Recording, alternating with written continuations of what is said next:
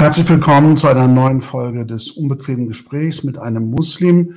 Den muslimischen Part übernehme ich heute in diesem Gespräch, denn wir haben einen spannenden und kompetenten Gast äh, dabei, der nicht muslimischen Glaubens ist, denn wir wollen uns heute über das Zusammenleben und die Probleme in diesem Zusammenleben zwischen ähm, Jüdinnen und Muslimen in Deutschland unterhalten, und zwar mit Dalia Greenfeld. Herzlich willkommen und guten Abend, liebe Dalia. Schön, dass du dabei bist. Danke für die Einladung und das spannende Thema. Ja, ich darf dich ganz kurz unserem Publikum auch vorstellen. Du hast ähm, in, äh, an den Universitäten Heidelberg, Buenos Aires und Terzilia Politikwissenschaften und jüdische Studien studiert. Du warst Gründungsmitglied und erste Präsidentin der jüdischen Studierendenunion Deutschland und engagiert sich in den Bereichen Frauenempowerment, LGBTIQ-Rechte und innovative Demokratie und bist beruflich als stellvertretende Direktorin für europäische Angelegenheiten bei der Anti-Defamation League beschäftigt. Äh, ich hoffe, dass das alles äh, noch aktuell und zutreffend jetzt war in dieser Zusammenfassung. Ich freue mich sehr, dass du heute dabei bist. Ähm, es soll tatsächlich um ähm, unser Zusammenleben hier in Deutschland aus dieser jüdisch-muslimischen Perspektive, der gemeinsamen, aber auch der speziell äh, jeweils betroffenen Perspektive gehen und ähm, den großen Problemen auch, die wir in diesem Zusammenleben haben. Bevor wir auf die schwierigen Aspekte eingehen, würde es mich interessieren, denn die Alhambra-Gesellschaft als Träger dieses Gesprächsprojektes ist ja bekannt dafür, sehr selbstkritisch auf muslimische ähm, äh, Communities zu schauen und, und die eigene Binnensphäre kritisch zu beleuchten. Heute finde ich es spannend, dass wir auf diese Fragen auch aus einer jüdischen Perspektive schauen können. Ähm, wobei ich mir natürlich äh, auch der Schwierigkeit bewusst bin, ähm, eine ähm, jüdische Gesprächspartnerin zu haben, die ich jetzt stellvertretend sozusagen für viele Erfahrungen von jüdischen Menschen in Deutschland befragen möchte.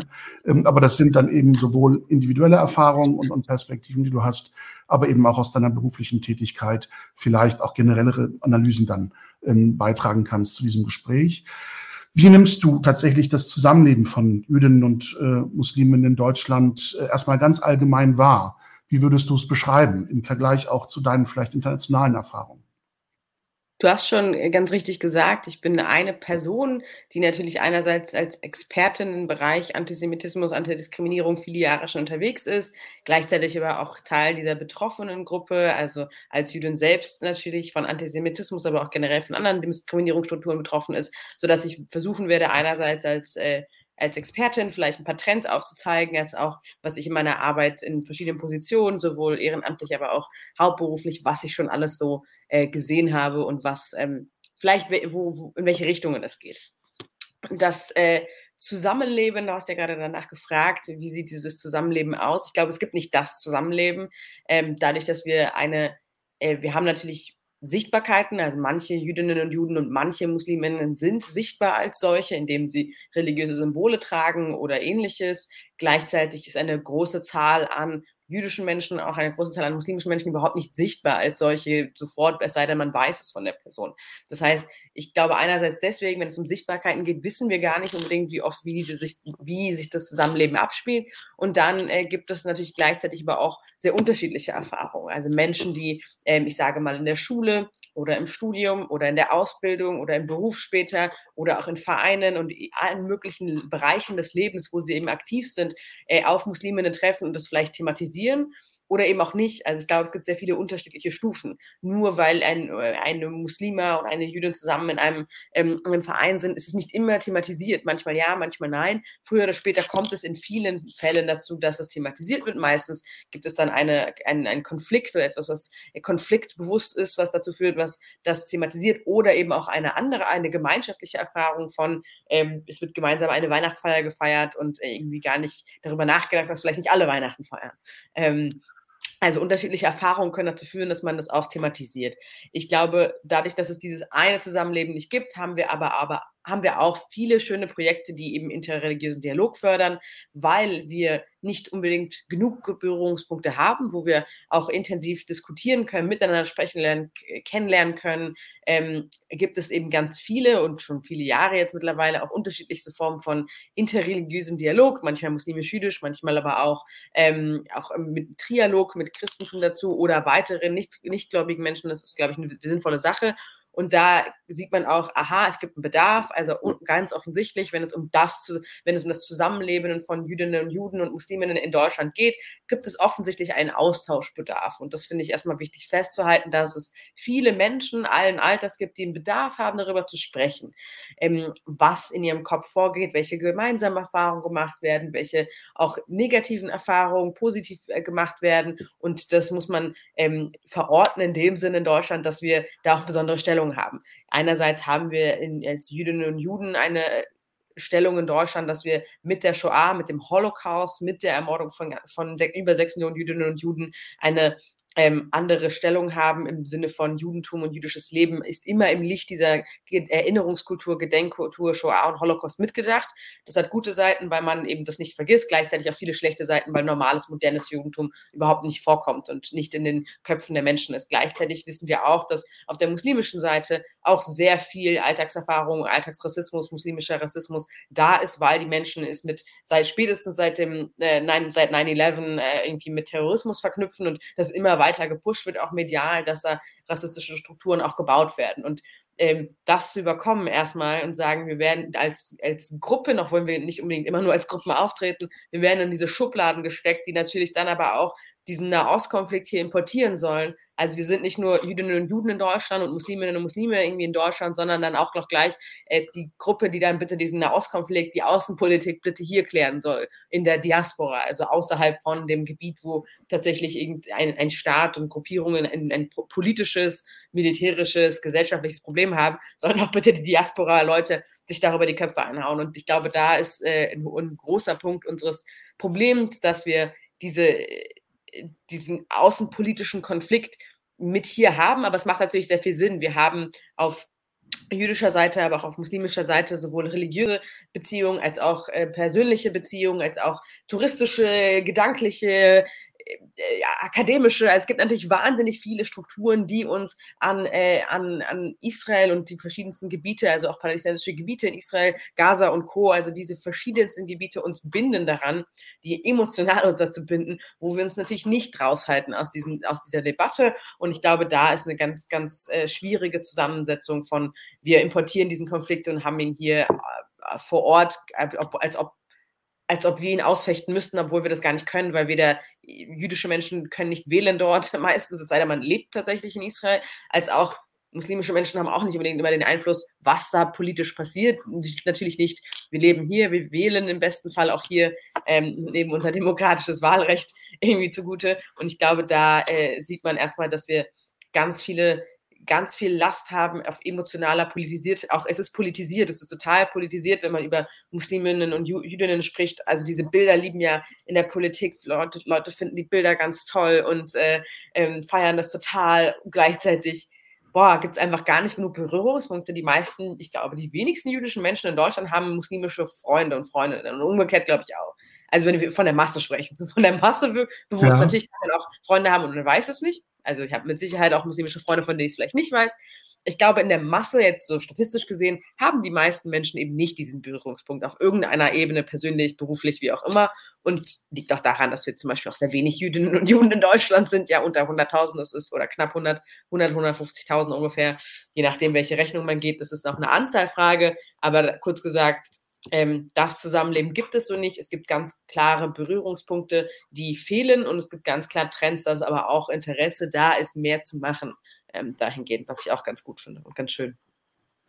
Ja, ich, ich denke, auch solche Gesprächsformate wie das, äh, was wir jetzt gerade versuchen zu realisieren, deutet ja darauf hin, dass es einen Bedarf an Austausch gibt, ein Interesse an, an den Themen gibt, die man gemeinsam besprechen will, weil es sicherlich aus, das ist jetzt meine These, wenn ich deine, deinen ersten wichtigen Hinweis aufgreife, dass es eben sehr viele vielfältige Formen des Zusammenlebens gibt und, und äh, dass die sich eben auf unterschiedliche Art und Weise auch äh, manifestieren können. Ähm, dass es gleichwohl aus muslimischer und jüdischer Perspektive ja so etwas wie ähm, ein Potenzial für äh, Bündnisse und Komplizenschaft gibt, weil die Erfahrungen an, an Ausgrenzung oder Stigmatisierung durch die nicht-jüdische oder nicht-muslimische ähm, ja, wie man sagen, Dominanzgesellschaft oder Mehrheitsgesellschaft ja vergleichbar sind durchaus, wenn wir die historische Dimension vielleicht ähm, außen vor lassen und auf aktuelle ähm, äh, Phänomene eingehen.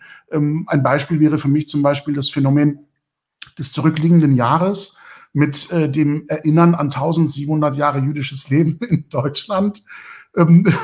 Wo ich mich frage, wenn wir auch aktuell jetzt in den zurückliegenden Tagen und Wochen auf die Straße gegangen wären und gefragt hätten, was ist denn Hanukkah und was wird da gefeiert, dass man trotz dieser 1700 Jahre wahrscheinlich auf der Straße nicht viel Informatives darüber erfahren könnte. Und ähm, du hast im Grunde schon einen, einen äh, Bogen an das ähm, Ende des Gesprächs geschlagen, wo ich von dir gerne auch äh, erfahren würde, welche Möglichkeiten es denn gäbe, äh, die, die, die Kluften und, und Schwierigkeiten zu überwinden. Und da hast du eben Austausch und, und ein Mehr an Austausch äh, angesprochen. Ähm, die Tatsache, dass es nun relativ wenige äh, Jüdinnen und Juden in Deutschland gibt, ähm, sind die jüdischen Gemeinden quasi unter einem Druck oder einem Druck ausgesetzt, als Gesprächspartner herhalten zu müssen, obwohl sie es vielleicht gar nicht wollen in dieser Intensität? Kann man das so sagen? glaube, das hat erstmal gar nichts mit dem muslimisch-jüdischen Dialog zu tun. Es gibt ein grundsätzliches Interesse äh, und das ist auch gut. Also es haben lange Jahre jüdische Perspektiven überall gefehlt. Gleichzeitig merke ich auch, dass äh, ich bin in unterschiedlichen Jurys dabei, wenn es um ähm, Ausschreibungen geht von unterschiedlichen Projekten, auch größere Summen. Und das ist ganz spannend, weil dann sich Kirchengemeinde XY und sonst wie melden und sagen, wir wollen ein Projekt machen und äh, haben hier eine Stelle dafür und eine Stelle dafür und haben halt als Projektpartner die jüdische Gemeinde, ich weiß nicht, Aachen, sage ich jetzt mal, angegeben. Und es ist sehr spannend weil wer soll dann diese Bildungsarbeit auf der Seite der jüdischen Gemeinde machen, wenn ihr zwei volle Stellen dafür habt, aber nicht mitgedacht habt, dass ihr dass da nicht nur Betroffene sind, sondern auch ExpertInnen und ihr wollt diese Menschen einbeziehen, aber woher sollen sie denn die Ressourcen nehmen? Und da merke ich so strukturell, dass das viele Jahre auch unbemerkt, also das, also außer mir hat das niemand angekündigt, niemand hinterfragt, warum das so ist. Und da waren eine ganze Leute von eine ganze Jury und auch schon mehrfach. Das finde ich sehr spannend, dass man äh, nicht mitdenkt, wo müssen eigentlich die Ressourcen auch gebaut werden. Und die Ressourcen müssen gebaut werden in Jugendbildung von diesen, von, ich sag mal, marginalisierten Gruppen, damit man überhaupt erstmal Führungskräfte in Nachwuchs hat, damit man junge Menschen hat, die dann auch den, den, die Führungskraft übernehmen können, die weiterbringen können, die die modernen Diskurse von Klimakrise und Feminismus auch in ihre, in unsere eigenen äh, Institutionen mit reinbringen können. Ich glaube, das ist ganz wichtig.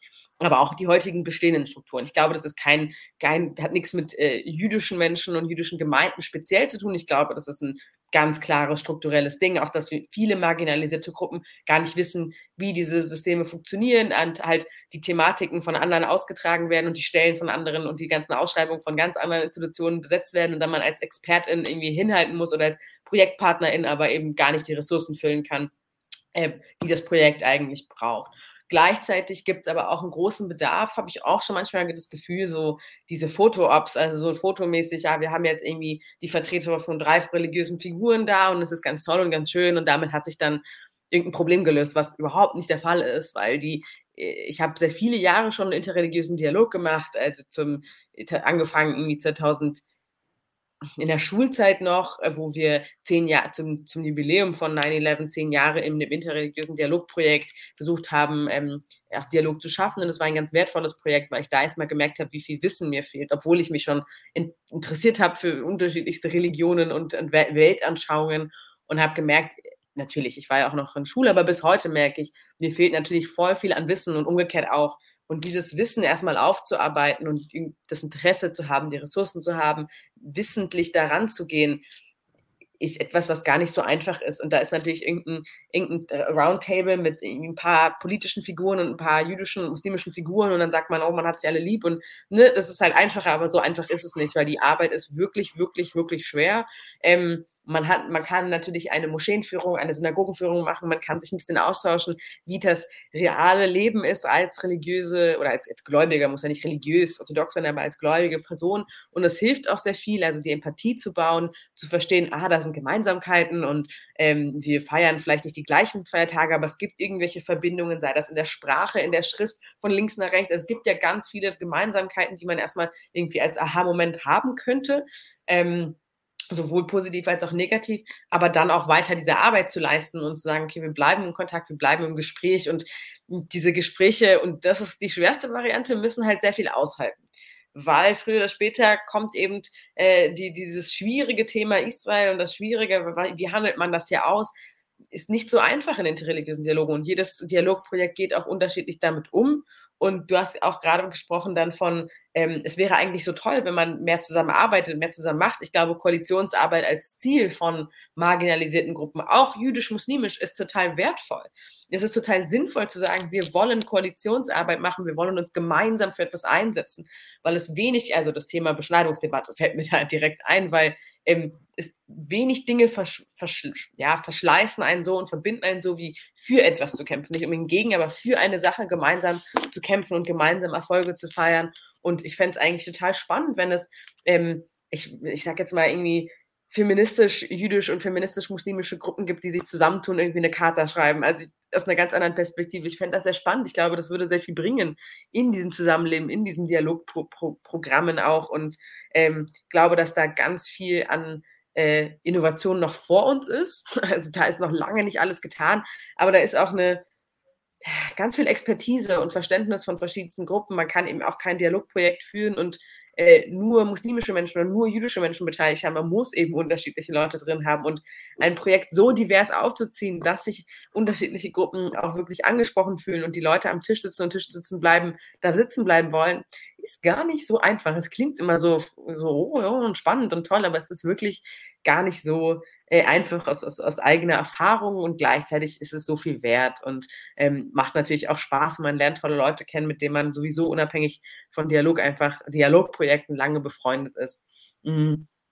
Ja, genau. Jetzt hast du eine Art der Inszenierung von Dialog auch beschrieben, die eher plakativ wirkt und nicht in die Tiefe geht und nicht diese positiven Potenziale, die du jetzt auch genannt hast, äh, aktiviert. Hast du das im Ausland vielleicht anders erlebt ähm, oder in irgendeiner Weise unterschiedlicher erlebt, wovon wir profitieren könnten in unserer deutschen Perspektive des Zusammenarbeitens? Tatsächlich in internationaler Ebene, also mir fällt da direkt so ein paar Programme direkt aus der UK ein. Da war ich so begeistert, als ich, ich war beruflich dort und habe dann wurde eingeladen zu einfach so einem Alltagsstammtisch von äh, einer Synagoge und einer Moschee zusammen. Die sind direkt nebeneinander, also quasi nebeneinander in derselben Straße und machen mal da Gottesdienst und mal da Gottesdienst und man kann eben da, und haben so ein riesen Gesprächsdinner und ich habe halt gedacht, okay, da kommen irgendwie 15, fünf oder zehn Leute da kamen einfach so 100 Leute und die kommen jeden Monat dahin und diskutieren über, sei das, es gibt dann einen Tisch, der macht äh, ähm, Haushalt, irgendwie Haushaltspolitik oder also die reden über unterschiedlichste Themen, manchmal über, äh, über den Ostkonflikt und manchmal eben einfach auch über Haushaltspolitik in, in House of Lords, also ganz, ganz unterschiedlich oder eben über Backrezepte, also wirklich sehr, sehr unterschiedlich und die moderieren es auch, die teilen sich die Aufgaben, sie teilen sich die Kosten, sie gehen in unterschiedliche Räume rein und das ist ein wahnsinnig interessanter Raum, den sie da gegründet haben. Ich glaube, das ist nicht das einzige Projekt. Es gibt auf internationaler Ebene auch ähm, Muslim Jewish Conference hat gerade digital stattgefunden, ist ja auch ein Raum, wo Musliminnen und Jüdinnen zusammenkommen, internationale, meistens in Europa oder halt Marokko oder so. Und das war auch schon immer ein Raum, wo sehr viel Innovation reingekommen ist, wo man über Kunst und Kultur gesprochen hat und äh, sich über unterschiedlichste ähm, Gedankenströme auch zusammengefunden hat. In den USA haben wir natürlich auch eine ganz andere Art von äh, progressiven äh, Räumen. In beiden, also ich würde jetzt mal äh, behaupten, sowohl im jüdischen Leben als auch im muslimischen Leben gibt es viel mehr Räume für progressive Menschen und äh, Leute, die eben offen sind. Und hier in Deutschland ist es leider wieder sehr schwierig mal mit ProjektpartnerInnen, weil es äh, ganz viel Streit gibt in der muslimischen Community selber, wer denn eigentlich für Musliminnen spricht und äh, ich sag mal, wer hat, äh, wer hat auch Ansichten, die vertretbar sind, mit denen man auch partnern kann. Und es ist gar nicht so einfach. Also da muss man auch erstmal schauen, wir sind, und das äh, stört mich total. Also es ist auch kein, also es ist super, super nervig, dass man sich diese Gedanken überhaupt, dass man das sich fragen muss, weil eigentlich soll es keinen Generalverdacht geben oder kein dies oder kein jenes. Man weiß aber, dass eben die gesamten großen fünf irgendwie Institutionen nur 20 Prozent der Musliminnen und Muslime in Deutschland überhaupt erstmal vertreten. Das heißt, es gibt gar keine Vertretungsmacht. Wem, mit wem arbeitet man dann erstmal? Das ist schon mal das erste Problem. Ähm, und da gibt es im internationalen Bereich, glaube ich, einfach viel mehr Strukturen, die schon länger existieren. In Deutschland wurde verschlafen, Strukturen zu bauen, um eben junge muslimische Förderung und so weiter zu machen und auch verschiedenste Stimmen zuzulassen und zu fördern. Das wurde sehr verschlafen und das merken wir jetzt heute eben mit Partnerschaften und dem Aufbau. Gleichzeitig gibt es in Deutschland auch ganz tolle, also Muju, Muslim Jewish Festival hat äh, gerade in Berlin stattgefunden, noch im November und war ein tolles Festival, wo Musliminnen und Jüdinnen zusammen Poetry Slam gemacht haben, zusammen Kunst, zusammen politisch debattiert und diskutiert haben. Und das, äh, das war eigentlich ganz, ganz hilfreich auch zu sehen, dass es funktionieren kann. und dass man, wir haben sehr viele gemeinsame Erfahrungen, wenn es um äh, ja, dieses Diskriminierungsthema auch geht, gibt es einfach sehr viel, was auch verbindet. Das ist natürlich kein tolles Thema, aber es ist so. Es ist so, dass sich Diskriminierungserfahrungen ähm, auf der betroffenen Ebene, dass man sympathisieren kann und Empathie fühlen kann. Und ich glaube, diese emotionale Verbindung ist da auch ähm, wertvoll.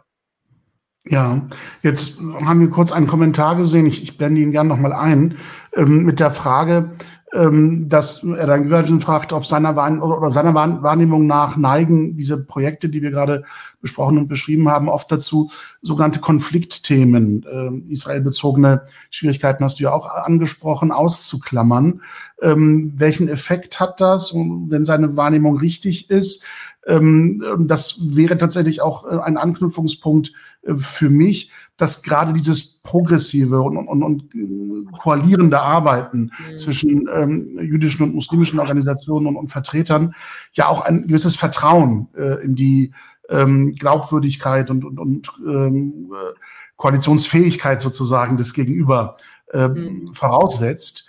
Steht diesem Vertrauen in Deutschland ähm, tatsächlich das Thema Antisemitismen unter äh, Muslimen ähm, prägend im Weg aus deiner Sicht?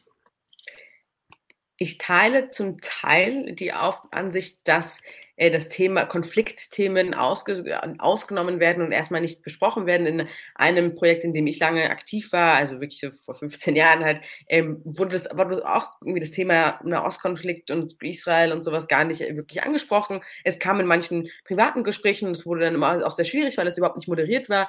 Und es hat, glaube ich, das Projekt auch langfristig sehr dem Projekt sehr geschadet, bis dann nämlich 2014 ähm, äh, militärischer Konflikt war in Israel, zwischen Israel und unterschiedlichen und wieder Hamas-Gruppen und so weiter. Und da natürlich dann das Ganze aufgeblaut und da das Projekt total, das jahrelang wirklich sehr gut auch funktioniert hat und tolle Sachen hervorgebracht hat, total zusammengebrochen ist in sich, weil eben das so ausgeklammert worden ist. Also ich kleide die Auffassung, dass es, ähm, dass da, da rumgetapst wird und dass man versucht, sich irgendwie über gemeinsames Essen und so weiter zusammenzutun und sagen können, und lass uns auf, darauf fokussieren und wir eben nicht so auf die negativen Dinge, was auch seinen Wert hat. Also irgendwo muss man auch erstmal anfangen, um diese Sachen zu machen. Und es gibt leider auch kein Allerheilmittel, wie man, wie man diesen Konfliktthemen einbringen kann. Da müssen auch Gruppen und Medien, also und, und Gruppenpädagogik ähm, auf der psychologischen Ebene, auf der pädagogischen Ebene, da muss auch man eine Gruppe oder ein Gruppen sehr gut kennen und verstehen, wie funktioniert das für die. Was könnt, welches, welche Methode, welche Module könnten hier funktionieren? Ich glaube nicht, dass es da ein Allerheilmittel gibt. Ähm, äh, auch in unterschiedlichen Reiseprojekten, die man macht, mal funktioniert es sehr gut, wenn man sehr viel mischt und sagt, wir gehen in unterschiedliche Institutionen und hören uns sehr kontroverse Meinungen an und mal funktioniert das überhaupt nicht gut. Da muss man, und das ist genau diese Arbeit, die halt nicht sexy ist in, in Foto, in der, in der, ich weiß nicht, in, in, in der Tagesschau oder Tagesspiegel, das ist, kostet sehr viel Mühe und Arbeit, diese Arbeit richtig zu machen und sie gut zu machen, die sich manchmal eben man sagt, ach, das passt schon, wir machen das halt irgendwie, das funktioniert nicht. Und wenn wir aber ich glaube, langfristiger, wenn, das habe ich zumindest auch so erlebt, wenn wir Nahostkonflikt und andere Konfliktthemen ausklammern, kommen wir irgendwann nicht weiter und es bricht eben zusammen, wie ich ja gerade gesagt habe. Irgendwann, früher oder später, ist dieses Thema aktiv. Es sei denn, und das ist eine Ausnahme, es gibt auch Gruppen, zum Beispiel in der UK, die, wobei, wo die jüdischen Menschen und die muslimischen Menschen sagen, das interessiert uns überhaupt nicht. Also die haben wirklich so eine gemeinsame ein gemeinsames Verständnis von, das ist ein Land, so wie Brasilien oder irgendwie, das ist halt ein konf politischer Konflikt und ich habe weder eine Beziehung zu dem einen noch zu dem anderen und das ist wie das andere irgendwie Thema UigurInnen und Co., ähm, dann ist es anders. Aber sobald man irgendwie auch für sich selbst sagt und für die in der Gruppe auch geäußert wird, wir haben eine emotionale Beziehung zu diesen Menschen und zu diesen Gruppierungen, muss man es irgendwie einbauen. Und das ordentlich zu machen, also ich glaube, wer auch immer das mal so macht, dass es, also wer das, wer da so ein Allerheilmittel hat, äh, her damit, aber ähm, wenn man das, wenn man das ausspart, dann äh, belügen wir uns einfach. Wir belügen uns, dass wir äh, Friede, Freude, Eierkuchen zusammen äh, lachen können, essen können und so und dann aber ne, äh, irgendwas auf der Timeline sehen auf Instagram, wo wir sagen, wow, oh mein Gott, warum repostest du das denn? Das ist mega bekannt, dass diese Person antisemitische Sachen sagt, ständig und so weiter. Oder umgekehrt, irgendwie muslimfeindliche Dinge. Und dann kommt so ein Oh wow-Moment. Und den hatte ich ganz oft in meinem Leben, wo es eben noch nicht thematisiert wurde in interreligiösen Projekten. Und gleichzeitig kann man es auch nicht zu früh machen, weil dann hat man noch nicht genug ge gebildet, zusammen irgendwie gebaut. Und äh, ist, äh, ist eine sehr feinfühlige Sache und es bedarf eben an sehr gutem Verständnis sowohl von von diesen Konfliktthemen, aber auch von jüdisch-muslimischen Leben und unterschiedlichen Identitäten hier in Deutschland. Und ich glaube, es gibt auch nicht so viele Leute, die beides kennen. Also die sich sowohl mit irgendwie muslimischem Leben als auch mit jüdischem Leben in Deutschland auskennen. Ne? Das ist sicherlich eine Expertise, die rar gesät ist, gerade in dieser Kombination. Ich glaube, ähm, du hast es ja sehr treffend beschrieben. Ähm, und, und ähm, da, wo es gelingt, hast du gesagt, einigt man sich darauf, dass der Bezug eben zu diesem Konflikt oder zu Israel ähm, ein Bezug ist wie zu irgendeinem anderen fremden Land. Aber ich glaube, gerade aus jüdischer Perspektive ist das doch praktisch unmöglich. Also genau, man also kann, realistisch gesehen ist das sind ja? sehr, sehr wenige Menschen, die das von sich behaupten würden und dann auch ja. noch eine Gruppe zu finden, die das, also gibt, gibt es, also es gibt viel, natürlich auch jüdische Menschen, die sagen, Israel interessiert mich nicht, weil ich keinen Bezug dazu habe oder vielleicht auch, ich kenne mich da wiederum nicht so gut aus, ja. ob es auch solche offen, offen muslimischen Menschen, die sagen, bockt mich überhaupt nicht, ist aber deutlich die Rarität.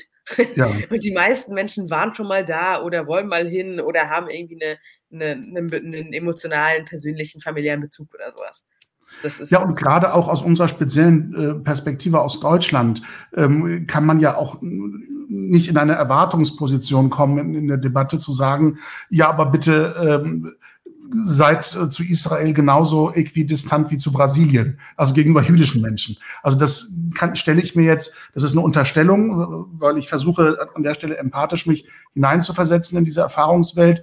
Aber ich glaube, das kann nicht gelingen. Man kann in, gerade in Deutschland nicht von jüdischen Menschen erwarten, Israel wie irgendein anderes Land zu sehen.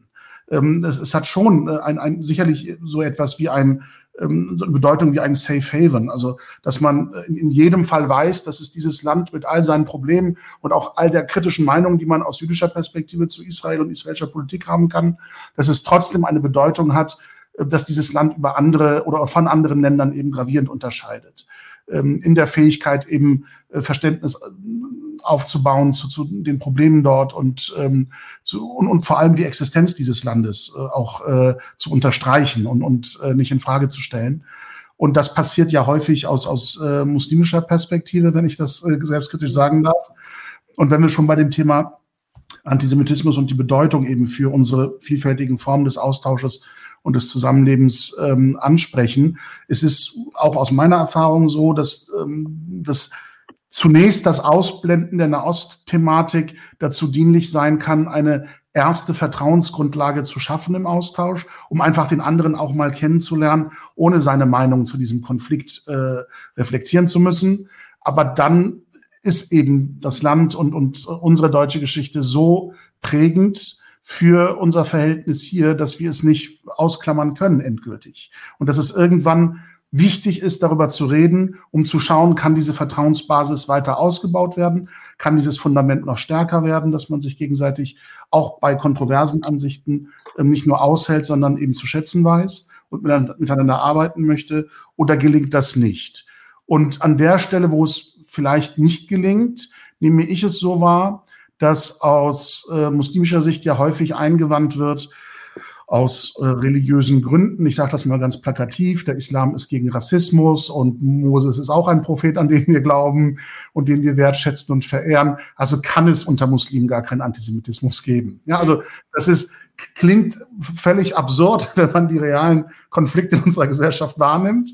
Aber das ist etwas, was man häufig hört, wenn man äh, in der Binnensphäre versucht, als Muslim mit anderen Muslimen über dieses Thema zu reden. Und ähm, welche Form des Antisemitismus unter Muslimen nimmst du denn wahr? Aus deiner persönlichen Erfahrung vielleicht oder eben auch aus deiner beruflichen Perspektive? Also Gerade hier in Deutschland vor allem. Ja, also erstmal Antisemitismus ist in allen Gesellschaften vorhanden, also auch in Deutschland, sei das, wir sprechen immer von Rechtsextremismus und links und so weiter. Das stimmt natürlich, es gibt rechte Gedankengut, es gibt linkes Gedankengut, aber Antisemitismus, und das wissen wir mittlerweile, ist wissenschaftlich belegt in unterschiedlichen, unterschiedlichsten Studien, ist eben in allen Gesellschaften aktiv. Und MuslimInnen sind davon nicht ausgenommen, nicht mal annähernd. Also genauso erst oder nicht gleichwertig, vielleicht nicht gleich viel, aber genauso wie eben Antisemitismus Teil von unterschiedlichsten Gruppen ist in Deutschland und auch Individuen, ist es eben auch in der muslimischen Community der Fall. Das heißt aber nicht, ich würde nicht diese Begriffe wie äh, muslimischer Antisemitismus, das ist totaler Blödsinn. Das hat nichts erstmal mit dem Islam zu tun, nichts mit der Religion oder sowas, überhaupt nicht. Das, das finde ich totaler Blödsinn. Dass es aber Antisemitismus unter Musliminnen gibt, ist, ist einfach ein Faktum, A, schon, weil es es überall gibt und B, weil wir natürlich auch die Beispiele kennen genauso wie in der Gesamtgesellschaft weiß, wissen aber viele einfach nicht, was Antisemitismus ist. Ähm, also Hakenkreuz können immer alle noch sagen, ja, okay, das steht halt für Hitler und ist Antisemitismus, aber wie weit die Definition geht von Antisemitismus, dass Existenzrecht, wenn man Israel das Existenzrecht abspricht, man nicht nur doof ist, sondern und blöd ist oder so, sondern tatsächlich, dass das nicht nur nach ihrer Definition, es gibt da so eine Arbeitsdefinition von Antisemitismus, die ist vom, von der internationalen Holocaust Remembrance Alliance, das ist eine Gruppierung, die sich Erinnerungsarbeit zum Thema Holocaust zur Aufgabe macht und aus Staaten besetzt ist, aus Gruppen, gesellschaftlichen Gruppen und Co. Ähm, die hat sich so eine Arbeitsdefinition, die IRA-Definition überlegt und diese Definition von Antisemitismus ist äh, jetzt vom, von unserem deutschen Bundestag seit ein paar Jährchen, aber auch vom Europäischen Parlament und Co. angenommen und wir nutzen sie. Und nicht nur nach dieser Definition ist äh, Existenzrecht äh, das Minimum, aber auch grundsätzlich, wenn man versteht, wofür steht das Existenzrecht, dann versteht man auch, wo Antisemitismus herkommt und äh, also wo Antisemitismus da äh, verortet ist. Und ich glaube, dass ein großes Problem ist, dass wir gar kein Verständnis haben in Menschen grundsätzlich, was Antisemitismus ist. Und das ist auch in, in der muslimischen Community der Fall, dass viele Leute das überhaupt nicht eingrenzen könnten und auch nicht erklären könnten, das Ja und das Nein bei, bei Beispielen. Ähm, da würde ich super viel, super gerne viel mehr daran arbeiten. Umgekehrt aber auch muslimischer Rassismus. Also ich glaube, Rassismus gegen Musliminnen und Muslime, ich glaube, dass in der jüdischen Community auch viele nicht äh, nicht sagen könnten genau, was ja, was nein und wie das, was, was die großen, irgendwie die Standard, in Anführungsstrichen Standarderfahrungen sind. Ich glaube nicht, dass Menschen das, äh, jüdische Menschen können vielleicht sich das überlegen, aber ich glaube nicht, dass da wirklich Wissen darstellt. Ja, es ist immer, es ist nicht eine Seite oder andere Seite, das ist eine Gesamt, es ist ein Trend, der überall so weitergeht.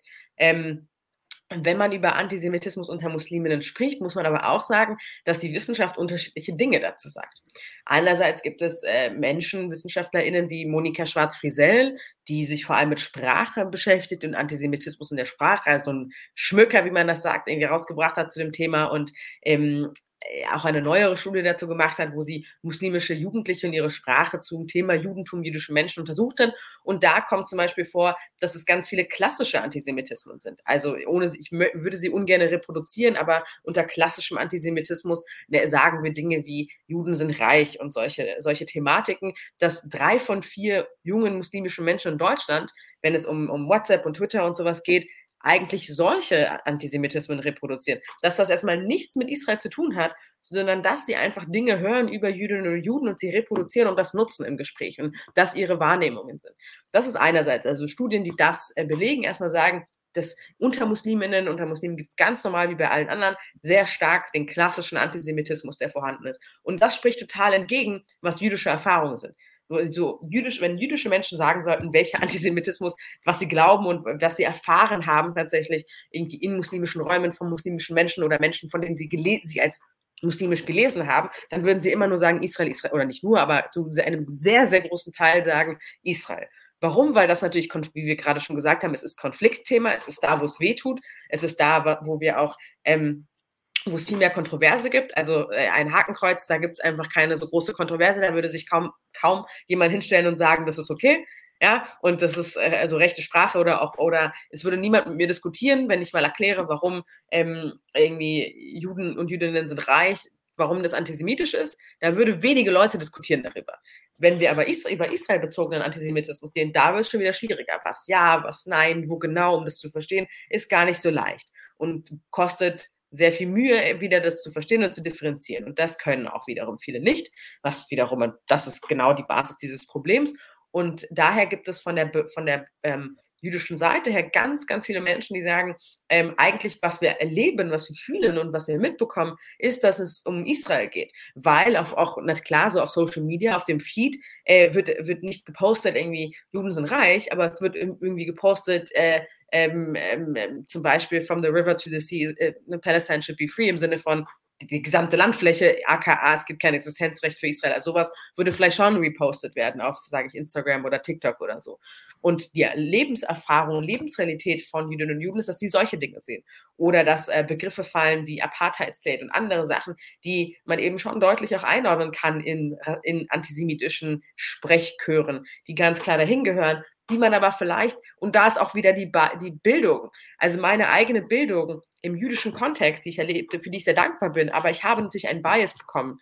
Genauso nehme ich an, dass in vielen muslimischen Strukturen, da ist ein Bias drin, weil wir eben einen, diesen Konflikt ähm, durch unsere eigene Brille, wir haben eine unterschiedliche Farbe von der Brille. Ich trage eine rote Brille, du trägst eine grüne Brille vielleicht. Und ich meine, das ist plakativ.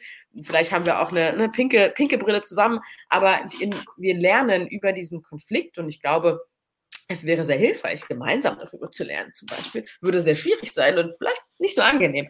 Aber wir lernen mit unserer Brille und das ist ganz normal, weil meine ersten Erfahrungen in Israel waren ganz anders als Menschen, die muslimisch sind und nach Israel reisen, selbst wenn sie touristisch reisen würden. So, es werden einfach andere Erfahrungen sein. Ich werde auch andere Fakten, nicht mal, es geht gar nicht um äh, Fake oder nicht Fake. Ich werde einfach andere Fakten, ein, ein wenn, es, wenn wir 100 Fakten auflisten würden auf eine Liste, werde ich irgendwie vielleicht alle geraden Zahlen und äh, oder mehr gerade Zahlen kennen und muslimische Menschen vielleicht automatisch mehr ungerade Zahlen, weil wir diesen Bias haben. Und das ist etwas, was schwer ist zuzugeben. Das fällt mir sehr schwer. Fällt mir ganz, ganz ehrlich natürlich schwer zu sagen, ich habe eine Bias, also eine voreingenommene Bildung erhalten.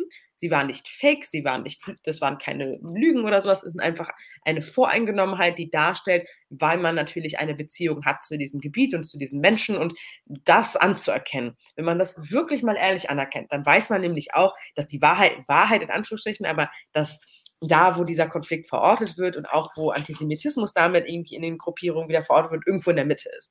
Dass mir, dass man sich selbst eingestehen muss, dass die Fakten, die man kennt, stimmen, aber dass es eben auch Fakten gibt und auch Thematiken gibt, die man erst sehr spät gelernt hat oder später gehört hat und die einem auch wehtun zu, zu sagen. Also es gibt natürlich ähm, irgendwie Massaker, auf die, die ich erst als irgendwie äh, Ende, Ende meiner irgendwie Teenage-Jahre zum ersten Mal gehört habe. Und ich hätte sie viel früher von denen hören sollen, weil ich die anderen, die Massaker, die auf meiner, äh, auf meiner äh, irgendwie Faktenliste waren, die kannte ich natürlich in- und auswendig, weil das habe ich gelernt so.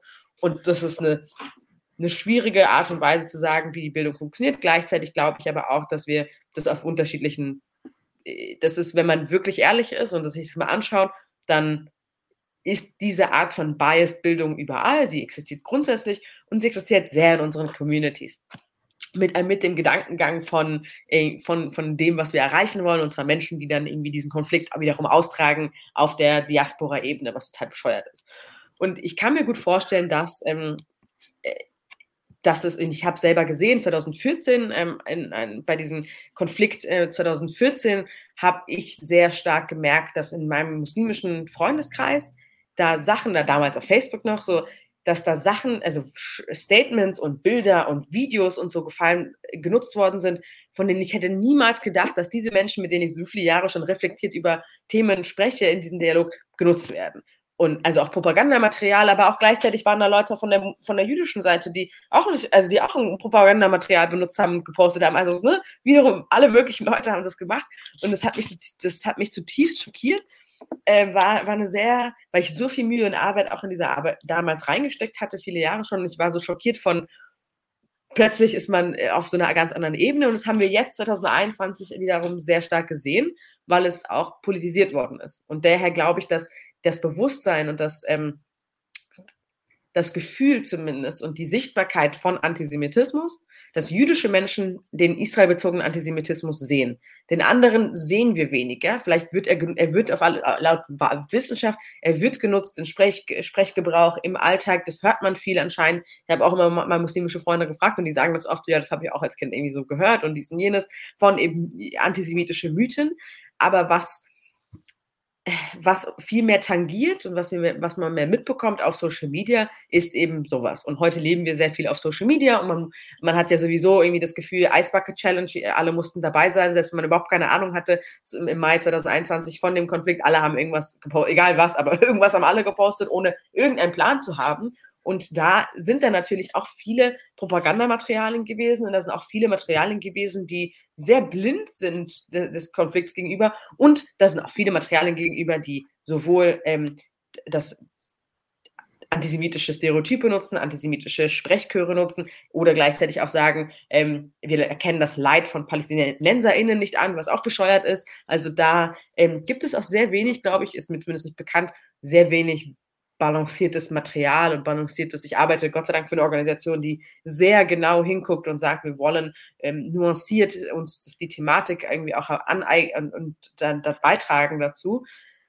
ist aber auch immer eine, auch immer eine harte Diskussion. Und ähm, daher glaube ich, wenn wir über Antisemitismen und Antisemitismus unter MuslimInnen sprechen, ist es wichtig zu sagen, dass das ganz, ganz Teil, dass es Teil der, der Community ist, so wie bei allen anderen in Deutschland erstmal, weil sie Musliminnen in Deutschland sind ja auch in Deutschland. Das heißt, alles, was da draußen so passiert, tangiert ja Musliminnen erstmal genauso wie alle anderen. So, klar hat man, ich glaube auch im muslimischen Community ist eine, ist eine sehr viel stärkere Abneigung gegenüber der AfD und rechten Sprach Sprechchören, weil man viel stärker betroffen ist und weil man diesen Blödsinn halt schneller durchschaut hat, ne? diese, diese Hexenjagd. Aber ähm, grundsätzlich die Debatten, die Diskussionen und so sind, kommen auch in der, sind auch in der muslimischen Community aktuell. Und wenn Elisa Eckert und andere möchte gern Comedian-Menschen sich antisemitischen Stereotypen bedienen, dann sitzt eben auch eine muslimische Person als Banker oder so im, in dem, im Publikum vielleicht. Ne? Nicht, ne? nicht nur christlich und nicht nur Ungläubige, also Leute, die überhaupt nicht äh, an, an keinen Gott glauben. Da sitzen natürlich auch, da sitzen unterschiedliche Menschen drin, die kriegen das auch mit. So. Ich, ich finde es ungemein wichtig, ähm, was du auch aus einer sehr selbstkritischen ähm, Art formuliert hast, ähm, sich zuzugestehen, dass der eigene Wissensbestand und der eigene Erfahrungshorizont natürlich geprägt ist von einer Geschichtserzählung oder einer Konflikterzählung, die eigenen Interessen folgt oder eigenen Bedürfnissen folgt. Und das eben auf beiden Seiten, sowohl auf, auf äh, jüdischer als auch auf muslimischer Seite. Und ich, ich finde es mal so unschicklich oder, oder ungeschickt, ähm, von Seiten zu reden, ähm, weil für mich der Konflikt eben nicht zwischen muslimisch und jüdisch verläuft, sondern eben zwischen dem Versuch, ähm, ein friedliches Zusammenleben gelingen zu lassen und oder eben sich äh, gewaltbereit gegenüberzustehen. Da verläuft für mich die Grenze und nicht zwischen jüdisch und muslimisch. Ähm, aber das ist tatsächlich etwas sehr Schwieriges auf muslimischer Seite. Ich erlebe das ja selbst, wenn ich über diesen Konflikt oder im Umfeld dieses Konflikts bestimmte Einzelprobleme kommentiere oder bespreche, ist der erste Vorwurf, dem ich immer ausgesetzt bin, warum ergreifst du Partei für eine jüdische Perspektive, ohne das Leid der palästinensischen Geschwister anzusprechen? Und mhm. dann das Argument zu sagen, Hass auf Juden unter Muslimen ist mein vordringlichstes Problem, um das ich mich kümmern muss. Mhm. Also vermeintliches oder tatsächliches Leid, das Palästinenser von oder durch Jüdinnen erfahren, ist ein Problem, von dem ich erwarte, dass Jüdinnen sich dem annehmen und sagen, wir haben da bei uns ein Problem. Und so versuche ich zu schärfen das Verständnis dafür, ähm, dass aus muslimischer Perspektive man sich zunächst um die Frage kümmern sollte, warum gibt es Hass gegenüber Jüdinnen in unseren Gemeinschaften, in unseren muslimischen Gemeinschaften. Mhm. Und ähm, jetzt ist durch die vielfältige Migrationsentwicklung auch in, in, in Deutschland ähm, auch der Nahostkonflikt sichtbarer geworden, weil wir einfach ähm, auch mehr ähm, äh, neue Bürgerinnen haben, die aus äh, arabisch geprägten ähm, Gesellschaften gekommen sind, die natürlich einen anderen Blick auf den Konflikt haben. Eines der permanenten Niederlage gegenüber Israel und der Betroffenheit äh, der, der Perspektive dort Angehörige zu haben. Ähm, dort kommt häufig ähm, der Einwand, ähm, ist wir, wir haben nichts gegen Juden, wir hassen Juden nicht, wir sind nicht antisemitisch, wir sind nur gegen Zionisten und Zionismus beispielsweise als eines dieser ähm, Entlastungsargumente, wenn ich das mal so sagen darf. Ähm, wie überzeugend klingt das für dich aus der persönlichen ja. Erfahrung jetzt in Deutschland? Auch der Leider wird immer wieder das Wort ähm, auch ich bin Antizionist ist ja mittlerweile wie so ein, in der progressiven Szene auch wie so ein Stempel. Ich bin cool, ich bin gegen ja. das Patriarchat, ich bin gegen weiße Macht und Co. Und jetzt bin ich auch, wenn man sagt, es ist Leute, die überhaupt keine Ahnung haben, was das bedeutet. Also wirklich ganz weit und groß in der gesamten progressiven Szene ist es so ein, wie so ein Stempel schon fast. Dann ist es, wenn man Antizionist ist, dann kann man ja nur gegen das, äh, gegen das sein, wogegen man alles kämpft, also gegen, gegen das, die weiße patriarchale Machtstruktur. Und das ist, eine, ist leider eine sehr äh, fatale Folge, weil das bedeutet, dass äh, Israel, was ja keine, ah, schon mal, Juden und Jüdinnen sind nicht weiß. Also es gibt ja viele Menschen, die glauben, weiß hat irgendwas mit Hautfarben zu tun und irgendetwas mit, wie man aussieht oder wie man wahrgenommen wird, hat aber überhaupt nichts damit zu tun, sondern schwarz in Anführungsstrichen und weiß in Anführungsstrichen heißt eigentlich nur, schwarze Menschen und oder ja, schwarze Menschen sind Menschen, die Diskriminierungserfahrungen machen und weiße Menschen sind, die nicht so stark oder die gar nicht von diesen Diskriminierungserfahrungen betroffen sind. Und dadurch, dass Jüdinnen und Juden ähm, eben auch von Rassismen und von Diskriminierungsstrukturen und vor allem dem Antisemitismus als nicht Rassismus, als eigene Form von Hass. Aber dadurch, dass Jüdinnen und Juden von Antisemitismus betroffen sind, sind Juden und Jüdinnen nicht weiß, grundsätzlich erstmal. Und damit ist auch ein jüdischer demokratischer Staat Israel nicht weiß. Und der wurde gegründet aus Grund von, weil eben Jüdinnen und Juden nicht weiß waren und die Shoah und den Holocaust eben die Vertreibung von dem Nicht-Weißsein auch angestrebt hat. Ich glaube, wenn man mal versteht, wofür steht eigentlich Zionismus? Zion, äh, Zionismus ist ja nichts anderes als die Bestrebung eines jüdischen Staates für das Selbstbestimmungsrecht für Jüdinnen und Juden. Warum? Als auch ganz besonderer Grund, nicht nur, weil alle Völker, das ist in unserem Völkerrecht so, aber auch in, unserer, in unserem Verständnis so, alle Völker haben das Recht, selbst über sich zu bestimmen, in ihrem eigenen Gebiet, mit ihren eigenen Regeln und Co. Das sollte auch für Jüdinnen und Juden, sollte auch für UigurInnen, sollte auch für ganz viele andere Gruppen, sage ich gar nicht, dass wir da ein Alleinrecht haben, überhaupt nicht, sollte für viele, viele Gruppen gelten ist auch aber, hat einen besonderen Status nochmal, weil mit der Shoah, mit dem Holocaust, mit der Ermordung von Jüdinnen und Juden, mit der Vertreibung von Jüdinnen und Juden noch dazu eben eine besondere historische, ein besonderer historischer Moment auch kam, in dem Juden und Jüdinnen diesen, diesen Ort brauchen. Also Zionismus, Theodor Herzl als Figur des Zionismus ist kein, ist kein, keine Idee, die mit der Shoah kam. Also Theodor Herzl und der Basel-Kongress war schon 1910er Jahre, also das ist schon eine Weile her in, in Basel, in Bern, also in der, in der Schweiz vor allem, aber weltweit ist der, der Begriff und der, die Terminologie Zionismus schon lange her. Es geht darum, dass Jüdinnen und Juden einen Ort haben, in dem sie leben können unter sich. Heißt aber nicht nur Juden. Jüdinnen heißt einfach ein jüdisch, der ein, ein Staat, der eben jüdische Feiertage ein, hat und so weiter. Ne? Erstmal. Dazu gibt es natürlich noch weitere Menschen. Ähm, genauso wie christliche Staaten gibt es ja auch genug in dieser Welt, auch andere Feiertage mit anerkennen und so weiter. Ähm, warum aber ist dieses Zionisten, ich bin gegen die Zionisten, leider ein antisemitischer äh, auch Sprechchor, weil weil man einfach, weil es nicht cool ist. Es ist nicht akzeptabel und nicht in Ordnung zu sagen, ich bin gegen Juden. Aber was schon in Ordnung zu sein scheint, und das ist leider ein Fehler, ist, ich bin gegen Zionisten. Warum? Weil man denkt, oh, das ist dann irgendwie Israels Politik, aber stimmt ja nicht wenn, wir, wenn jemand sagt, ich bin gegen Zionisten oder ich bin Antizionist, dann heißt das essential, das heißt, ich bin gegen das Selbstbestimmungsrecht von Juden und Jüdinnen, ich bin gegen die Existenz des, von Israel. Und diese große Variante, das muss man schon verstehen, dass diese Begriffsthematik, ich bin gegen Zionisten, eigentlich heißt, ihr seid oder man ist gegen einen jüdischen Staat und somit fällt man ganz klar in dem, in, als antisemitisch, eine wirklich innerhalb der ganz klaren antisemitischen Strukturen. So, und es leider hat sich das so ein bisschen ergeben, irgendwie auch schon fast. Und es wurde immer wieder, es wird auch sehr stark gepusht, dass man sagen kann, ja, ich bin ja gegen Zionisten. Aber stimmt ja, also das ist leider eine komplett falsche, äh, eine Sprache, eine Gedankenwelt, die überhaupt nicht damit zukommt was Menschen meinen, ist, ich bin gegen eine bestimmte Politik dieses Landes oder auch mehrere Politiken dieses Landes.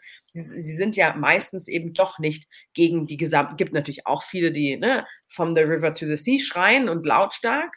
Äh, und das ist auch ein Problem. Und da muss man ja auch sagen, okay, das sind Menschen, die ganz klar auch wissen und verstehen, was sie da sagen oder ähm, ja, la, ja, ja, ja, Hut und so, das sind auch ganz andere, das sind Sprechchöre, die genutzt werden, die in Masse auch gesungen werden, die äh, ganz klar auch nicht nur antisemitisch sind, sondern auch Angst einströfen sollen. Jetzt im 2021 Mai-Konflikt haben wir erstmal also von RIAS, RIAS ist die Meldestelle für Antisemitismus hier in Deutschland, sowohl auf äh, Länderebene, also Berlin und Brandenburg und Co., als auch auf der Bundesebene. Und sie haben gerade den Halbjahresbericht rausgebracht für 2021 vor einer Woche und es war sehr spannend, weil 2021 im Mai es wurden noch nie seit der Aufnahme von antisemitischen Konflikten, äh, antisemitischen Vorfällen in Deutschland, gab es noch nie so viele antisemitische Vorfälle wie in diesem Monat, Mai 2021, als Israel und Hamas militärische Auseinandersetzungen hatten. Das heißt, es gibt schon irgendwo eine Korrelation. nicht kausal, aber eine Korrelation zwischen Nahostkonflikt und antisemitische Vorfälle in Deutschland. Und das ist doch ein Problem, dass wir, das haben wir auch gesehen in Gelsenkirchen, dass man äh, die Demonstration in Richtung jüdische Gemeinde geführt hat. Oder auch in, in Freiburg, wo man von vielen tollen Plätzen hätte man sich auch als äh, palästinensische Organisation, hätte man sich alle möglichen Orte aussuchen können, aber den Platz der, der jüdische Platz sich auszusuchen, der, wo es um Holocaust, wo die alte Synagoge, also der Platz der alten Synagoge, wo mal vor der Shoah eine Synagoge stand, das ist doch eine Symbolik, die nicht rechtlich verkehrt, also die rechtlich, da gibt es keine Konsequenzen leider, aber die doch von der Symbolik und von der, vom Verständnis her das Problem zeigt, dass, dass viele Menschen nicht in der Lage sind, und auch viele Musliminnen und Muslime nicht in der Lage sind, Israel und Juden zu trennen.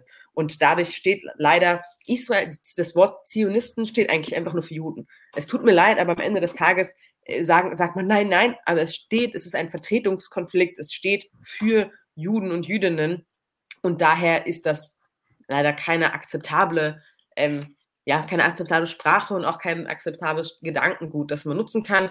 Ähm, gleichzeitig glaube ich aber auch, um das wieder zu spiegeln, so ein bisschen, ich glaube, dass im, in der in der jüdischen organisierten Welt auch viele Leute keine Unterschiede machen könnten zwischen äh, Sunniten, Schiiten und Co. Also ich glaube auch da ist, dass da ganz viele Problematiken herrschen von Unverständnis, Unwissen, was sage ich eigentlich und ähm, was ist in Ordnung, nicht nur was ist in Ordnung, sondern was will ich eigentlich sagen. Wir haben ja nicht mal eine gemeinsame Sprache. Auch da wieder, wir so als Diaspora-Menschen, als Jüdinnen und Juden, als Musliminnen, wir haben keine gemeinsame Sprache. Wenn wir darüber sprechen, was wir eigentlich ausdrücken wollen über den Nahostkonflikt, haben wir keine gemeinsame Sprache. Beispielsweise auch, wenn äh, bei, bei Demos zum Thema äh, Antisemitismus irgendeine eine jüdische Gruppe mit einer Israel-Flagge auftaucht, die, das hat nichts mit Israel zu tun, frage ich mich auch, warum? Also es hat, das ist wieder so eine, da gibt es keine gemeinsame Sprache von was wir sagen wollen. Und da, weiß ich nicht, gibt es auch, weiß nicht, ob da jemand ähm, eigentlich auch eine wiederum spannende Projektidee, so wie kommen wir zu einer gemeinsamen Sprache, wenn wir über einen Ostkonflikt sprechen, weil da fängt es ja schon an, dass die einen sagen, ich bin gegen Zionisten, aber meinen eigentlich, ich finde speziell Politik Absatz 1 und 2 und 3 scheiße. und dann würden nämlich ganz viele Jüdinnen und Juden sagen, ich auch. Oh. So, ganz, ganz plakativ, so würde ich sagen, ich auch. Wir sind ja. nicht alle, ist natürlich auch, das ist ja ganz logisch, wir sind doch nicht alle einer Meinung.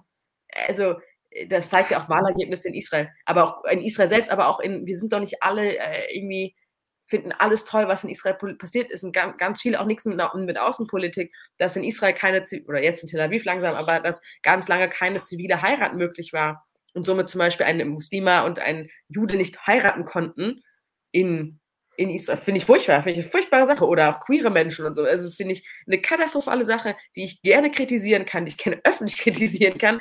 Und da merkt man auch, dass da eine Differenziertheit halt äh, mitkommt, die aber und das finde ich auch ganz spannend. Ich weiß nicht, ob du das kennst, aber es gibt so eine nach innen, nach außen so ein Wechsel. Nach innen ist man, diskutiert man ganz anders. Also wenn Jüdinnen und Juden diskutieren zu irgendwelchen israelischen Politiksachen, diskutiert man viel härter und viel aggressiver und intensiver, aber nach außen äh, hat man dann das Gefühl, man muss irgendwie so ein bisschen so eine Hülle haben schon fast und ein bisschen was beschützen, weil man immer das Gefühl hat, man wird nicht gehört wir Jüdinnen und Juden sagen irgendwie Israels Stimme und Israels Voice und warum Dinge passieren, werden nicht gehört. Und dann wird immer gezeigt, der Spiegel zum Beispiel, wie falsch der Spiegel ähm, äh, einfach vor äh, bestimmte ähm, Abläufe von Dingen darstellt, also wirklich in falscher, falscher chronologischer Reihenfolge. Gleichzeitig höre ich von meinen muslimischen Freundinnen und Freunden genauso, dass sie sagen, boah, da wurden einfach komplett die Fakten durcheinander gebracht und wer wie zusammengehört in welche Gruppen. Das, die zwei haben nichts miteinander zu tun und die wurden jetzt irgendwie wieder zusammengeworfen da sind wir wieder, also bei, man wird nicht gehört, man hat das Gefühl, und das stimmt ja auch,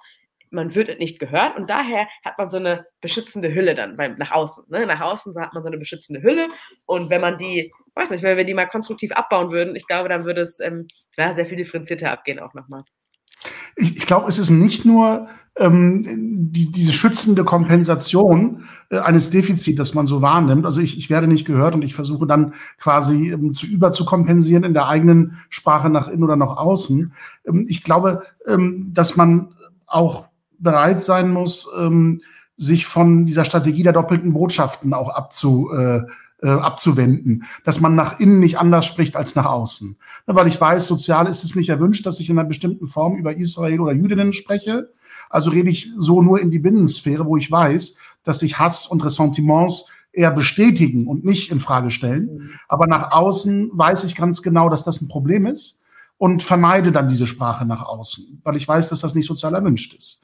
Ich habe beispielsweise neulich erst, und da haben wir wieder von Erdan im Kommentarbereich den Hinweis, auch einen Instagram-Imam erlebt, der im Grunde äh, deine sprachliche Erklärung zwischen Zionist und, und Jude oder Jüdin und so weiter äh, im Grunde auf sehr prägnante Weise bestätigt.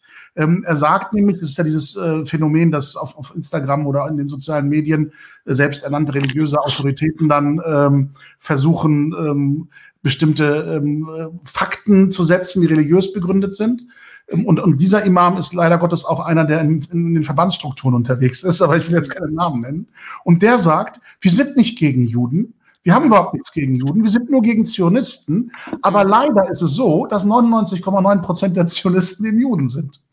Und also diese, diese in der letzten Teil zum Beispiel würde ich nicht zustimmen, weil ich glaube, wenn wir wiederum sagen, Zionist sein bedeutet, ich glaube an das Existenzrecht von Israel, im Sinne von Jüdinnen und Juden sollten ihren Staat, einen Staat haben, dann hoffe ich doch, dass es nicht Juden, das, nicht nur das Juden kann ich auch als Muslim unterschreiben. alle sagen, jo, das sind, da sind wir dagegen, ne? Also äh, da, da, sind wir dafür. Ähm, ich weiß nicht, also diese 99 Prozent, die du gerade gesagt hast, ich hoffe eigentlich nicht, ne? Das ist nur Juden. Wie gesagt, sind. genau diese These kann ich ja auch als Muslim unterschreiben. Ja. Äh, gerade als deutscher Muslim unterschreibe ich das ja sehr ausdrücklich.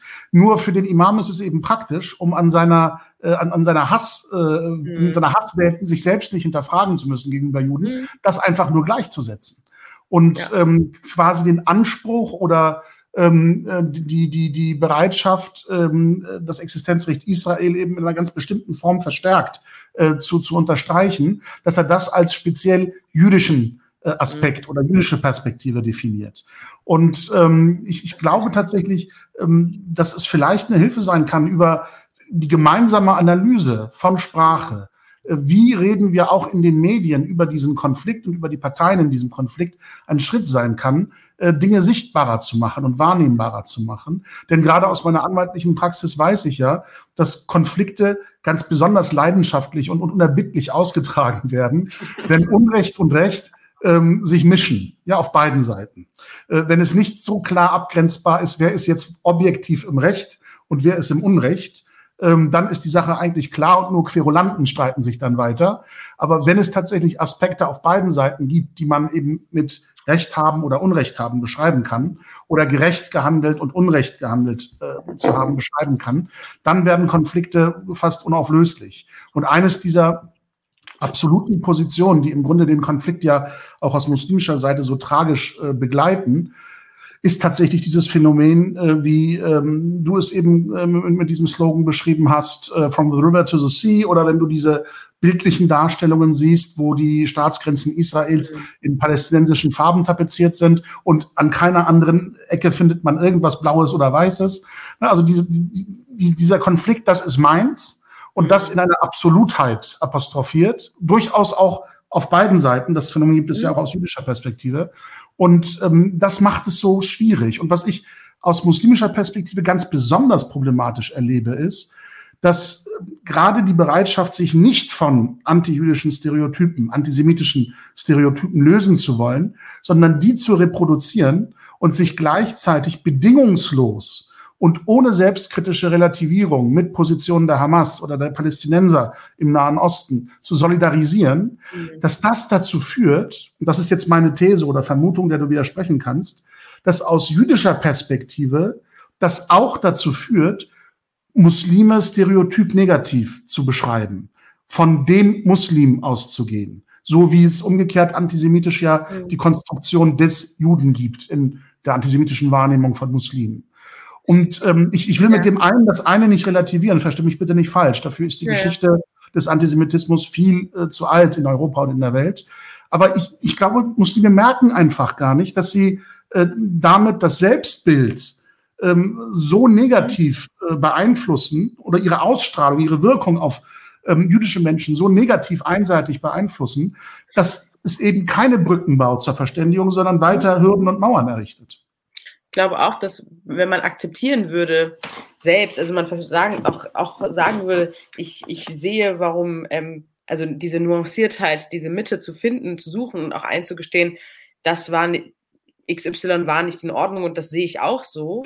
Oder es anzuerkennen, dass es Leid gibt auf verschiedensten Seiten Ich sage extra, ich mag nämlich auch nicht diese Dichotomie, dass man von den zwei Seiten spricht. Das finde ich auch bescheuert, weil ich bin auch für, ich bin für das Selbstbestimmungsrecht von Palästinenserinnen und Palästinensern. Ich, will, dass palästinensische Menschen einen, einen Staat oder einen Raum haben, den sagen, unser ist auch also ob das jetzt äh, West-Zwei-Staaten-Lösung oder äh, weiß nicht, ob wir später in Zukunft Fünf-Staaten-Lösung sagen oder ein, ein, diese Idee auch von einem großen gemeinsamen Staat, wie auch immer, aber es soll, ich, ich bin ja auch dafür. Ähm, und, und äh, zum, ich finde auch sehr spannend, dass da zum Thema Free Palestine. Also wenn ich Free Palestine höre, bin ich einerseits weiß ich, was viele damit meinen, eben, dass äh, der gesamte Raum soll eben free, free sein und für Palästinenser und damit eben kein Israel und auch antisemitisch, aber ich, wenn ich das höre, dachte ich eigentlich, ja, ich bin auch für Free. Also es mache ich vollkommen ernst. Ich habe da so eine ganz schwierige Situation, weil ich tatsächlich auch meine, ich bin auch für Free Palestine. Also ich bin auch für PalästinenserInnen, dass sie Freiheit haben, dass sie Selbstbestimmungsrecht haben. Warum denn nicht? Das ist doch die einzige logische Konsequenz, die man irgendwie ziehen sollte. Und ich glaube, auf deinen Punkt, dieses Selbstbild, wenn man eingestehen würde, dass es Nuancen gibt und sich die auch offen zugestehen könnte, dann würden wir eine ganz andere gemeinsame Sprache haben und dann würde man plötzlich sagen, oh, okay, was? Du sagst auch das? Wie? Also du, die sind nicht alle pro Netanyahu und die finden nicht alle dies und das und die sehen auch Schwierigkeiten bei diesem Konflikt oder politischen Entscheidungen oder militärische, auch militärische Entscheidungen, wie auch immer. Und dann andersrum, oh, wir finden nicht alle alles gleich und trotz, das ist eine super wertvolle Sache. Und einerseits weiß man das und trotzdem ist es sehr schwer, das zu tun, auch äh, weil man auch an, immer davon ausgeht, dass in Anführungsstrichen der andere denkt anders und ich muss ihn überzeugen. Ich muss diese Überzeugungsarbeit leisten. Ich muss den, den, die Muslime, den Moslem jetzt überzeugen, dass wir doch irgendwie recht haben. Auch wieder diese Trennung von wir und sie und wir sehen das so. Und ich glaube, dass, auf, dass wir viel gewinnen würden, wenn wir ähm, diese Angst ablegen würden und nicht versuchen würden, einander zu überzeugen, sondern eher andersrum. Man kriegt für je, man kriegt irgendwie so ein Stück Schokolade für jedes Eingeständnis, äh, das eigentlich ein bisschen nach innen hin schwer ist, ja. So als Incentivierung. Ich glaube, das würde ganz anders aussehen. Und ich glaube aber auch, dass das nicht nur auf jüdischer Seite so dieser ähm, das Selbstbild beeinflusst, sondern auch die Gesamtgesellschaft. Also die ähm, der Rassismus gegen Musliminnen und Muslime in Deutschland, der muslimische Rassismus grundsätzlich, äh, ja, gegen, gegen muslimische Menschen ist boah, schwingt einfach mit. Also wir, wir, wir lesen ja die gleichen Zeitungen und sehen die gleichen Bilder und die Sprache, die genutzt wird in, in Zeitungen und in Radiosendungen, die hören wir ja auch und als jüdische Community, als Individuen und das schwingt natürlich mit. Also ich erinnere mich an, an, an die Silvesterdebatte, eine Neujahrsdebatte ähm, zu dem Thema und oder auch die Flüchtlingsdebatte dazu und da erinnere ich mich an die Sprache und das beeinflusst, also ob wir wollen oder nicht, aber das beeinflusst alle Menschen, das beeinflusst auch jüdische Menschen. Punkt. So, das ist da ist auch nochmal das Bild des Muslimen und der Muslim ist nochmal beeinflusst so von Gesamtgesellschaft. Und dazu schwingt halt dieser fette, fette Bias.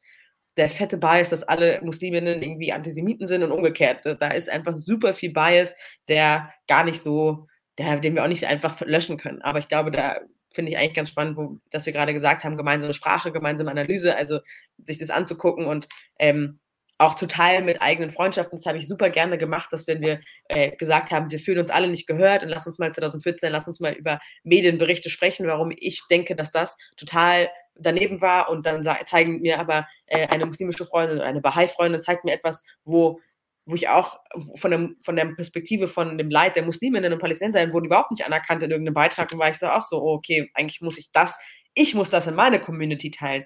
Und das ist auch schwierig, ne? Also das den, den, so, warum sprichst du jetzt nur noch für äh, ne, irgendwie Palestinian Rights oder so? Auch nicht so einfach.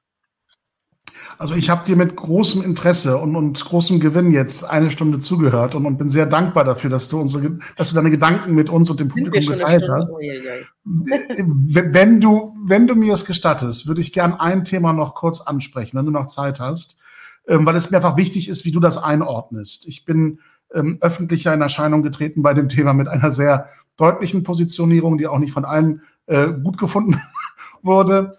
Ähm, ich, ich will auch keine Namen nennen, weil es mir wirklich nicht um Personen geht bei der Debatte, sondern wie wir mit dem Phänomen umgehen. Und ich habe versucht, ähm, das Phänomen so zu beschreiben, ähm, dass es äh, jüngst ja auch eine öffentliche Debatte hier gab in unserem Land äh, über junge, ich will es mal so beschreiben, junge, beruflich aufstrebende muslimische Frauen, die in ihrer Vergangenheit oder Gegenwart ähm, einen problematischen Umgang mit dem Thema Antisemitismus äh, oder einen mehrdeutigen Umgang damit an den Tag gelegt haben. Ähm, und dass da eben in Frage gestellt worden ist, darf man damit im öffentlichen, äh, also mit einem solchen, solchen Ballast, darf man damit äh, im öffentlich-rechtlichen Rundfunk arbeiten, ja oder nein? Ähm, wie hast du diese Debatte mit all ihren Facetten aufgrund mhm. auch deiner verschiedenen Engagements wahrgenommen? Und was waren für dich die entscheidenden Details in der Debatte, auf die es wichtig ist, nochmal hinzuweisen oder die nicht in Vergessenheit geraten sollen? Weil ich befürchte, dass sich diese Diskussionen ja wiederholen werden. Einerseits glaube ich, dass das eine riesige Debatte ist für sich, die wir gar nicht so im Abschluss oder auch nur wirklich nur anreißen können, weil da sehr viel mitschwingt wiederum, was äh, Medienpräsenz und dies und jenes. Erstmal würde ich sagen, ähm, ich fand total, mir hat am meisten wehgetan erstmal, dass äh, es eine muslimische junge POC-Frau war und nicht nur einmal, sondern zweimal und dreimal. Also das ist ausgerechnet. Ich hätte mir gewünscht, das wäre halt nicht so. Ähm, erstmal von der Basis her, aber es ist eben eine Realität. Es ist eine Realität. Ich glaube, dass öffentlich-rechtliche Medien einen Standard haben müssen und wir würden ähm, äh, bei Rech wenn jemand an rechtsextremen Demos da äh, irgendwie teilgenommen hat, mit, mit, welchem Alter auch immer, würden wir das eben auch äh, genauso handhaben und werden wir dann auch nochmal, und ich glaube, da war mein größtes Problem in dieser, in dieser Debatte, ähm, wobei ich habe einerseits gesehen, dass eine ähm,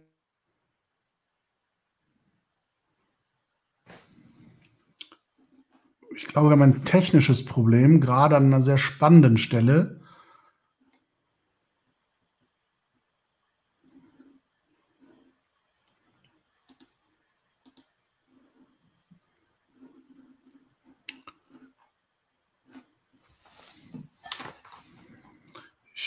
Ich schaue mal, ob Dalia mitbekommt, dass sie gerade nicht mehr auf Sendung ist. Ich befürchte, sie spricht vielleicht sogar weiter ohne das wahrzunehmen.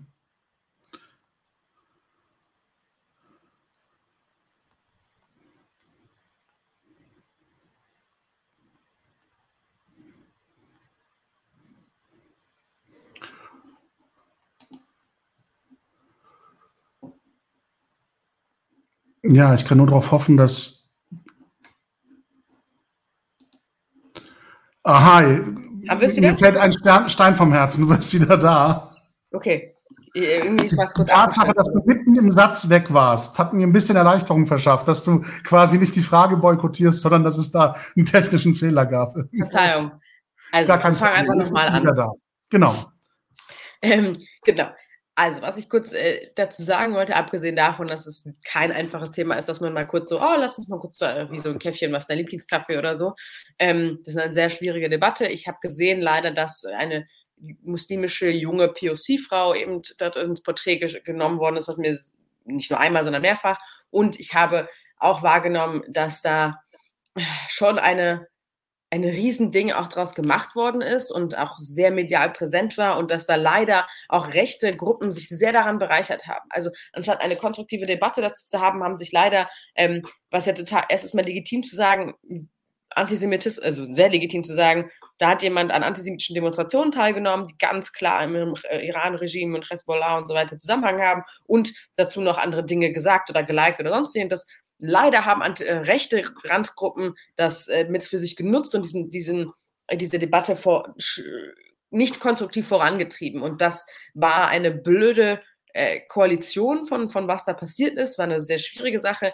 Gleichzeitig, ähm, und das, das sehe ich schon, gleichzeitig aber auch ähm, ist mir ähm, namentlich jetzt bei Nemi El Hassan zum Beispiel auch aufgefallen, dass ähm, dieser, dieser Bericht im, im oder wo sie, wenn man selber die, wenn, wenn sie selbst gesprochen hat, wie in ihrem Artikel, ähm, den sie dann veröffentlicht hat zu dem Thema, eben keine klare Bekenntnis kam zu Israel, Existenzrecht, ähm, Antisemitismus, also dass da keine klare, sondern sehr viel Verständnis gebeten worden ist, was ich natürlich auch habe mit den eigenen palästinensischen Perspektiven, die eben auch nicht so präsent sind in unserer öffentlich-rechtlichen Struktur oder grundsätzlich in Deutschland, das verstehe ich.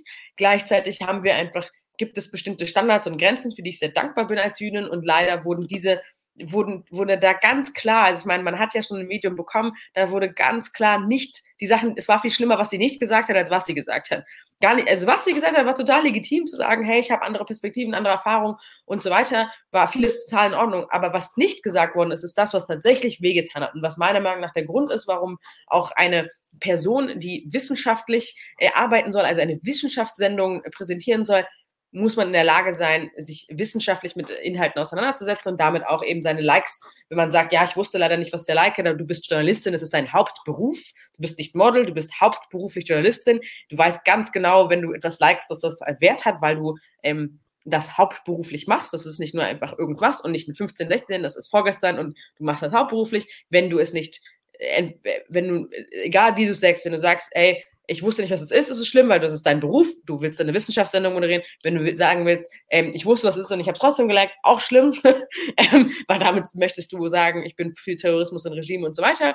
Ähm, ist eine sehr, ich fand das eine sehr äh, negative Debatte insgesamt. Ich fand es auch nicht, ich frage mich, warum es immer es gibt so viele muslimische, tolle, gute JournalistInnen und gute Leute. Ich verstehe nicht, warum es immer Leute sind mit, mit äh, Schwierigkeiten in der Geschichte, das verstehe ich überhaupt nicht. Es gibt so viele wunderbare Menschen, verstehe ich nicht, warum jetzt ausgerechnet immer diese Menschen dafür ausgewählt werden.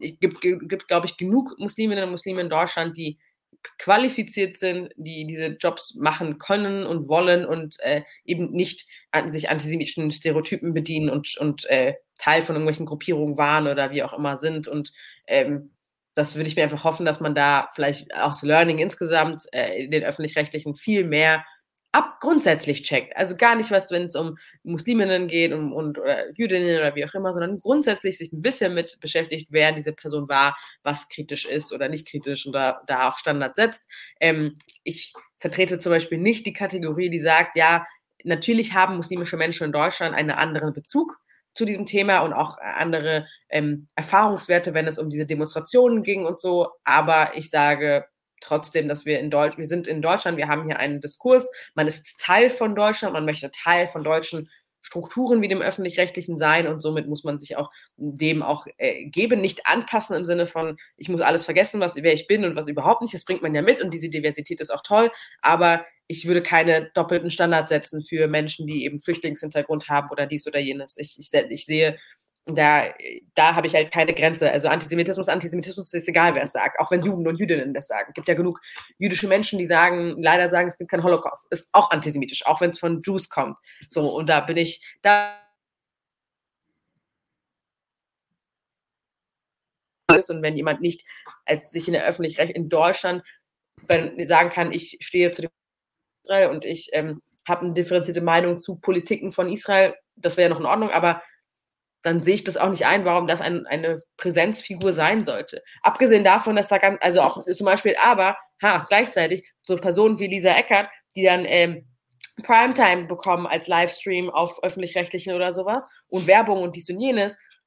Ich sehe auch, dass, ich würde auch sagen, dass weiße Menschen, ganz klar sage ich das, dass weiße Menschen da nicht so ins in Schwitzkasten genommen werden. Also das ist eine ganz klare, äh, dass es viel, leider viel einfacher scheint, irgendwie Antisemitismus bei Musliminnen und Muslimen irgendwie da auch diese Rhetorik zu nutzen, weil das ist so, das nimmt man ja irgendwie grundsätzlich an und das versteht, dass es viel einfacher scheint als Lisa Eckert. Lisa Eckert macht weiter und Lisa Eckert hat wahnsinnig furchtbare Dinge in den versucht in Komödien, in ihrem Comedy-Blödsinn darzustellen. Das scheint, scheint man das, das, das ähm, da geht man gegen vor und natürlich gibt es da der Zentralrat der Juden und andere Dachorganisationen, die was schreiben und sagen dazu, aber es geht weiter. Ne? Also da frage ich mich auch, okay, welche Struktur, wem dient denn das? Welche, ne, welche, welche Struktur steckt dahinter, die das erlaubt? Und ich glaube auch, dass da keine, kein Standard ist, heißt aber nicht, dass man es akzeptieren muss.